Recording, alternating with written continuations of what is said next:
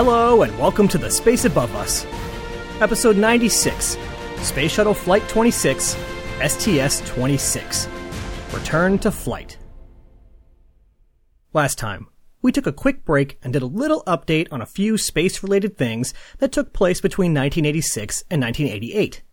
We took a brief look at the fixes to the SRB field joints, introduced a new astronaut class, and put a future shuttle destination on our radar, the Russian space station Mir. Today, the long post-accident hiatus is over and we're back to flying. But first, I have one passing thought on that long hiatus. Was it necessary? 32 months is a pretty long time to not fly the shuttle, and the downtime was extremely disruptive to the spaceflight landscape. Critical payloads were suddenly grounded, time-sensitive science missions had to come up with new trajectories on new upper stages, and the entire astronaut corps suddenly found themselves with not much to do. So the natural question is, could the shuttle have kept flying? It sort of depends on what you view to be the root of the problem. If you view the Challenger accident as a problem with an SRB and a few specific people in the chain of command, then there's a real argument that flights could have resumed almost immediately. After all, Morton Thiokol had drawn their line in the sand at 53 degrees Fahrenheit, which isn't exactly unattainable in tropical Florida. And even then, it wouldn't have taken 32 months to come up with a heating system for the field joints to ensure that the O-rings were nice and pliable. Chuck Yeager himself said, hell, give me a warm day and I'll fly the son of a... Well, this is a family-friendly podcast, but you get the idea. At first glance, this question seems sort of crazy, but I think it's a fair one to ask. I bet a lot of astronauts would have had no problem signing up for such a flight, even with those risks on the table, and a lot of critical payloads could have flown while long-term fixes were developed. However, there's another way to view the accident. That it was the inevitable result of a program that was sprinting as fast as it could and was bound to eventually stumble the SRB field joints were not the only cause for concern.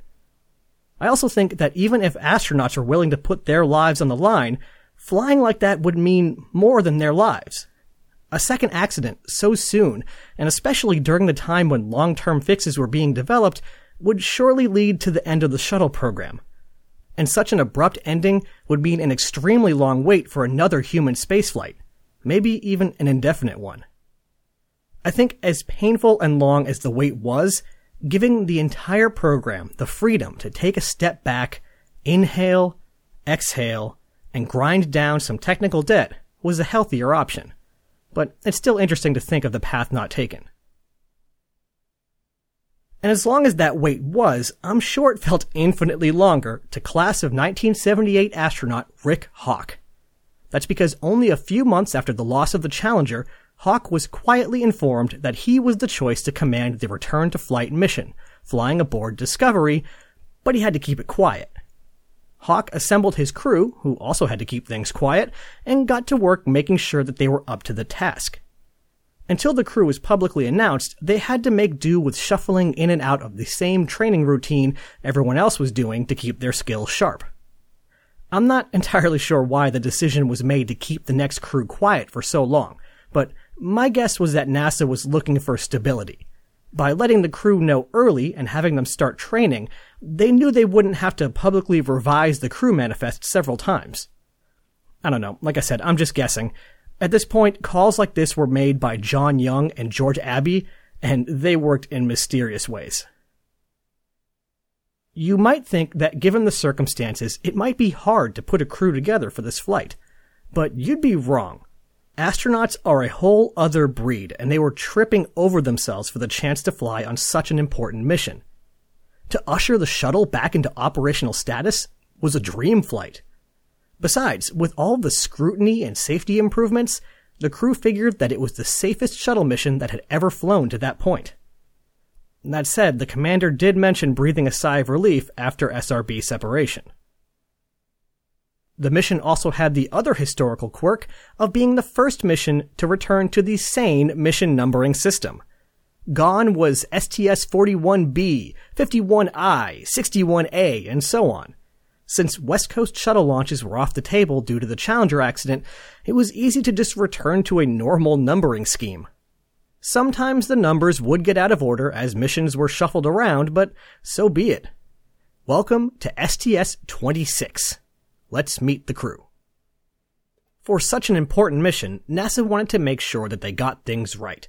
So for the first time since Apollo 11, we have an all spaceflight veteran crew, which means we don't have to hear where anyone went to college. Commanding the flight was Rick Hauck. We first saw him fly as pilot on STS-7, where he and Commander Bob Crippen executed the proximity operations maneuvers around SPAS-01. We last saw him as commander on STS-51A, plucking a couple of stranded comsats out of low Earth orbit. This is his third and final flight. Joining Hauck up front was pilot Dick Covey. We last saw Covey flying on STS-51I, which culminated in Ox Van Hoften wrestling a SYNCOM satellite that had also been stranded in low Earth orbit. As Ox manually spun SYNCOM up, pushing it away, Covey and 51A Commander Joe Engle operated the orbiter RCS thrusters to chase it down. Fun fact, Covey was the first person to fly as shuttle pilot twice, but not the first person to fly as pilot on their second shuttle flight. Steve Nagel flew as a mission specialist on STS-51G and then as a pilot on STS-61A. Yeah, that one's definitely coming up on trivia night. Oh, and we've actually heard from Covey more recently since he was the Ascent Capcom for STS-51L, meaning it was his voice you heard saying Challenger go at throttle up. This was his second of four flights. In the back of the flight deck, we find Mission Specialist 1, John Lounge. We last saw Lounge waking up from a nap on the orbiter wall and frantically strapping back into his seat before STS-51I could lift off. Incidentally, I saw Dick Covey say that he doesn't think Lounge ever actually got strapped in since he was out of his seat suspiciously quickly after main engine cutoff. This is Lounge's second of three flights. Joining Lounge on the flight deck was Mission Specialist 2, Dave Hilmers. We last saw Hilmers on STS-51J, which was notable for being the first flight of Atlantis, as well as that annoying mission where it was classified for no apparent reason. The payload was originally unclassified and everybody knew what it was, a military comsat, and where it was going, geostationary orbit. Oh well. This was his second of four flights. And last but not least, Mission Specialist 3, Pinky Nelson. One of the few astronauts to don the manned maneuvering unit, we know Nelson from STS-41C, where he accidentally got the Solar Max mission spinning up a little fast before later helping to fix it. And STS-61C, deploying a ComSat and hanging out with Congressman Bill Nelson, no relation. And since STS-61C was the last flight before the Challenger accident, that means that he's flying again pretty soon when looking at the mission list, even if it was nearly three years between flights.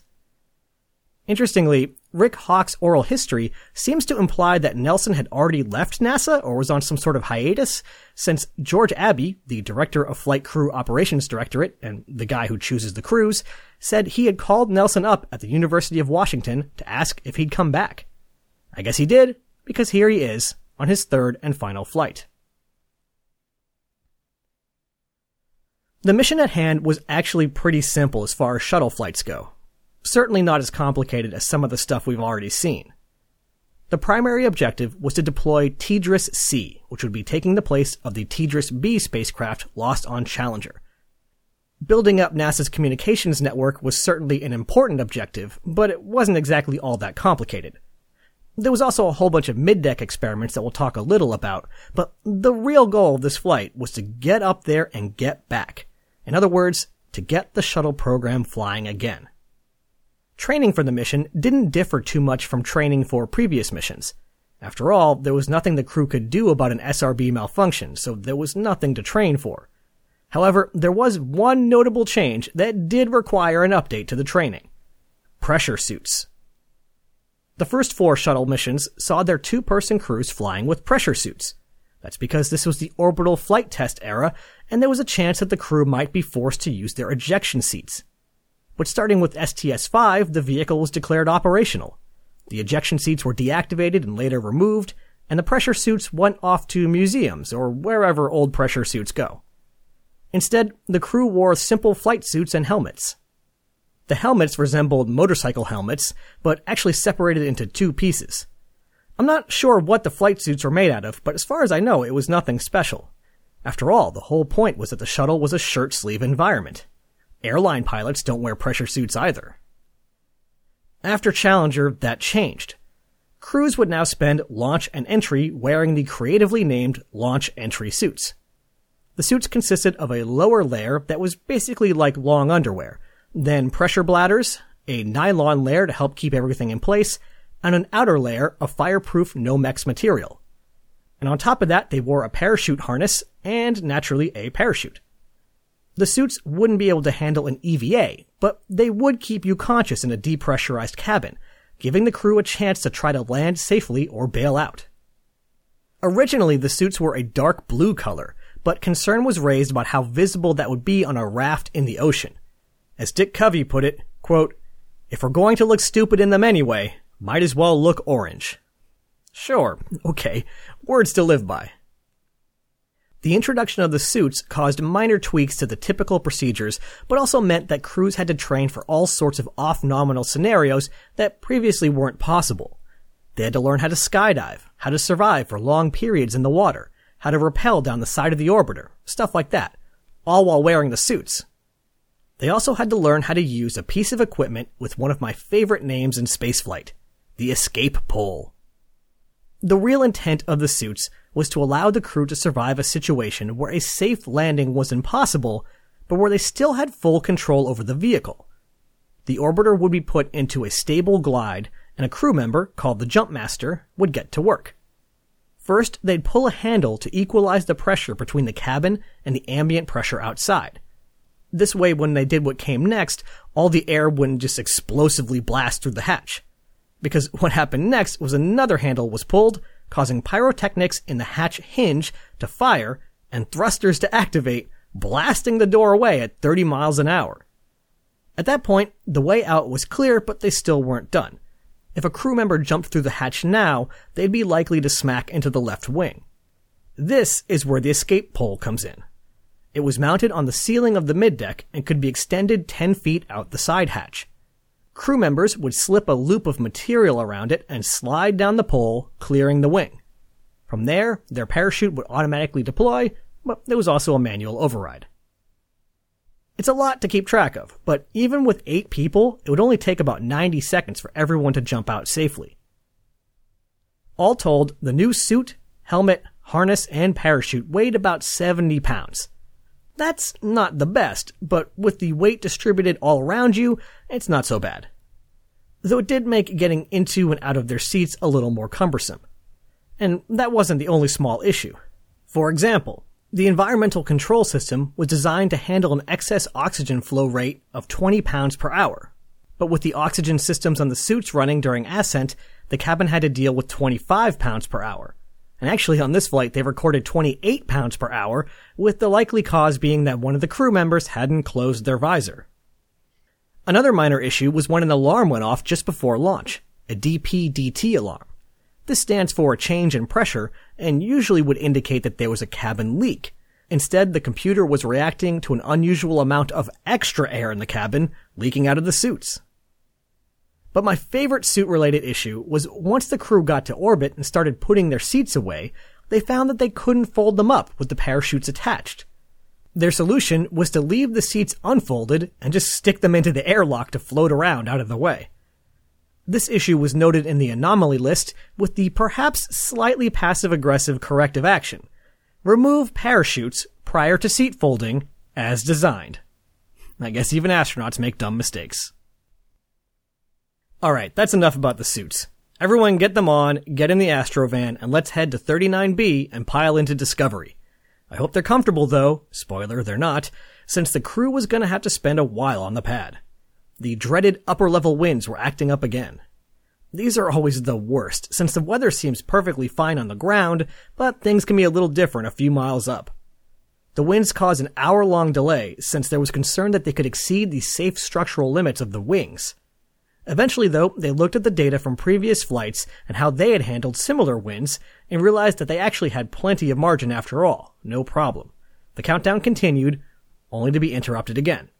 The fuses controlling the fans and the pressure suits of Covey and Lounge had burned out and needed to be replaced. Ah, the little things. Really though, considering how much downtime there was and the stakes of this mission, that's not too bad. Just two minor issues. They didn't even scrub.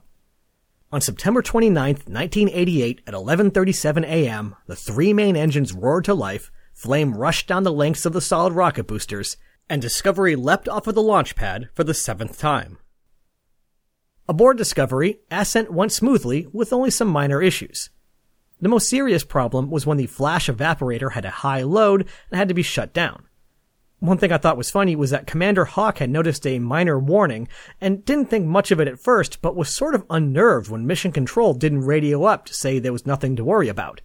Mission controllers later said they didn't want to distract the crew when they were busy during ascent, but their politeness actually distracted Hauck more. After 8 minutes and 33 seconds, the main engines shut down.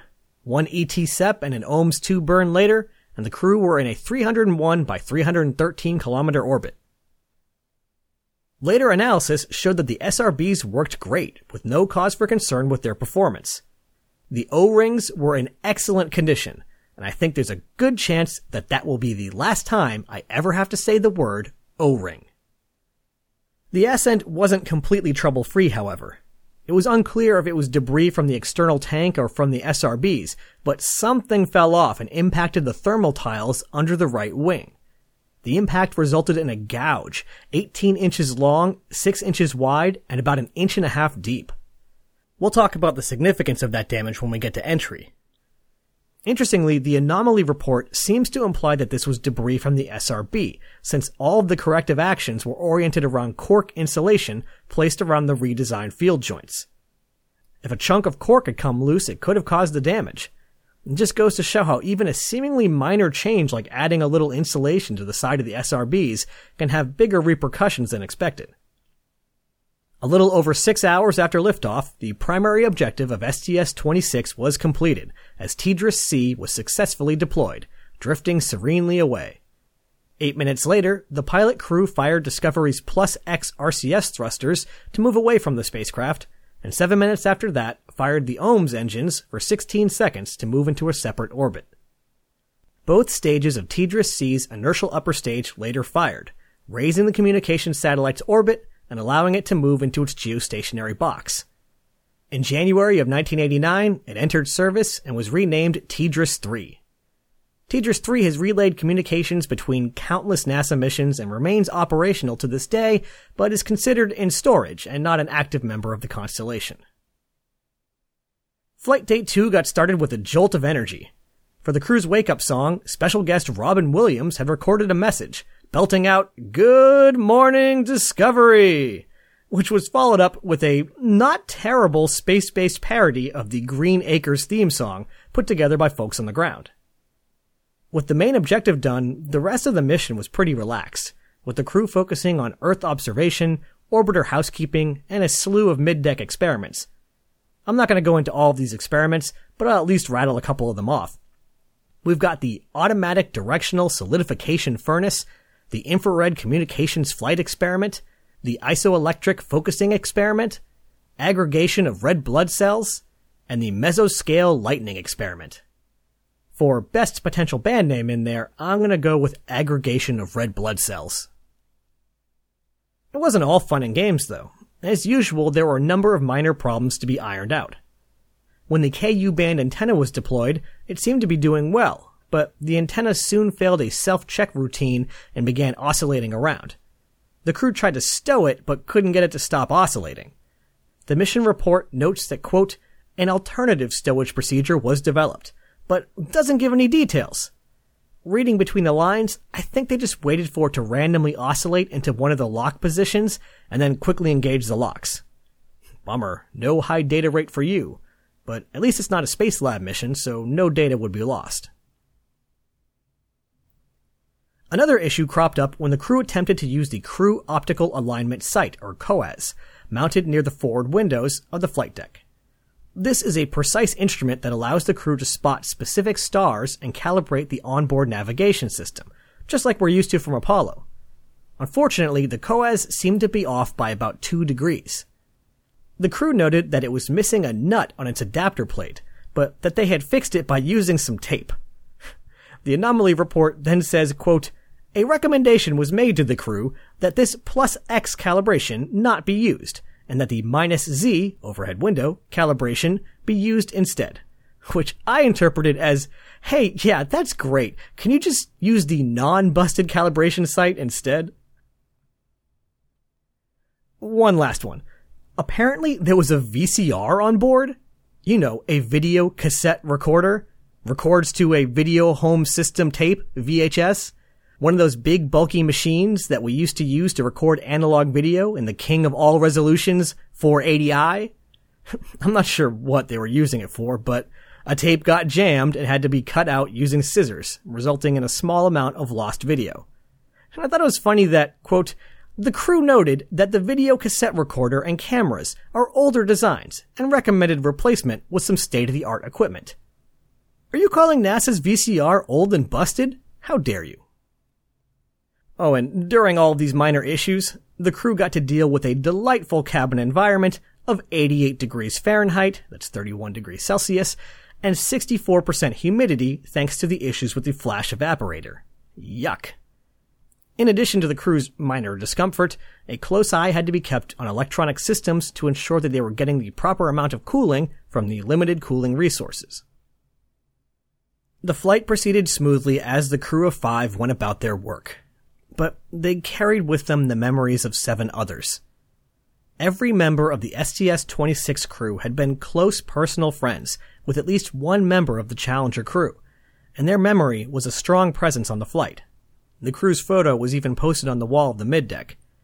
And on the day before reentry, the STS-26 crew gathered to read a touching tribute to the men and women of STS-51L.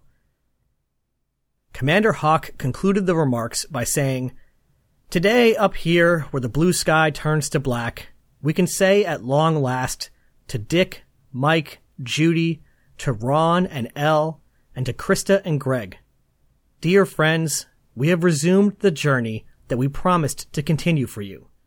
Dear friends, your loss has meant that we could confidently begin anew. Dear friends, your spirit and your dream are still alive in our hearts. And with that, STS-26 completed another unsaid mission objective. They had done right by the Challenger's crew. That's not to say that the entire mission was this somber, however. Speaking over some footage shot over the mission, one crew member later said, We did want to communicate, particularly to the youth of the country, that space is a fun place. And even though we went through a terrible tragedy several years ago, we still want to communicate that there are some things up there that are unique. We want to really inspire the youngsters to take an interest. The footage playing as he said this was one crew member standing on another crew member's back and surfing across the mid-deck floor, while both wore Hawaiian shirts. Astronauts, another breed. Actually, the Hawaiian shirts were significant on their own. The folks who worked on Discovery in the Orbiter Processor Facility had a tradition of wearing loud and colorful shirts to work on a regular basis. Sort of like casual day. The most casual day. When the crew came to visit, the shuttle workers presented them with their very own brightly colored Hawaiian shirts. The crew decided to wear them on orbit as a nice nod to all of the hard hours the shuttle workers had put into keeping these five men safe. One other quick note about the shirts, pilot Covey said that at this point the crew's clothing options actually expanded quite a bit. I hadn't heard this before, but it sounds like they were required to choose from a fairly limited pool of clothes that were known to be safe with the orbiter systems. Starting with this flight, they could just go pick stuff from Land's End and have it personalized. That made me laugh because I work on the Restore L mission, and when the email went out telling us how to get personalized gear with the Restore L mission patch on it, where did they send us?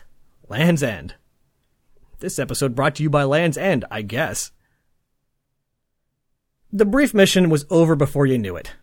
The OMS engines fired, the orbiter slewed to the entry attitude, and just over four days after lifting off from Florida, Discovery slipped past entry interface. While no test maneuvers were flown during this entry, an interesting change was being closely monitored. Some tiles near the chin area of the orbiter were carefully smoothed down in order to be less disruptive to passing air. This is noteworthy because later analysis showed that it resulted in the tenuous upper atmosphere passing over Discovery's body in a laminar or smooth state significantly longer than previous flights. This is important because when air transitions to turbulent flow, the heating effects encountered at hypersonic speeds are greatly amplified. And it's also important because remember that gouge under the right hand wing? Its effects were minimized by the nice smooth airflow. Which is good, because even with the smooth flow, there was some unusual heating damage to some tiles. And if there had been more turbulent flow, it may have done actual structural damage. Debris impacts on the thermal protection system had always been a problem and would remain one for the duration of the program. Discovery touched down at Edwards Air Force Base after 4 days, 1 hour, and 11 seconds, traveling at over 200 miles per hour. And in one more sign of the improvements made during the downtime, the brakes worked just fine, with no work needed before their next use. After the vehicle was safed, a technician entered the orbiter and gave the crew a large American flag. An hour after landing, they proudly walked down the stairs with the flag aloft and greeted a surprise guest of honor, Vice President George H.W. Bush. STS-26 had been a complete success. This was an interesting little mission. In a vacuum, get it, it's almost completely unremarkable fly up, punch out a ComSat, do a couple of mid-deck experiments, no significant issues, head home. But in context, it was an enormous success. The shuttle program, NASA, and the United States had suffered a shocking trauma with the loss of Challenger and its crew. But this flight proved that we still had what it took to dream big and get stuff done. Was everything fixed and the shuttle a perfectly safe vehicle? No, of course not, but that wasn't its job. Its job was to do the things that no other spacecraft could do, what no other nation could do, and to inspire countless people along the way. And it was back to doing just that. Next time, remember that big backlog of DoD payloads I talked about? Yeah, Atlantis is back on the launch pad and we have another classified mission on our hands. Don't worry though, while we don't know much about what happened during the mission proper, we'll still have a few things to say, and we'll get to hear about a few choice words from Commander Hoot Gibson. Ad Astra, catch you on the next pass.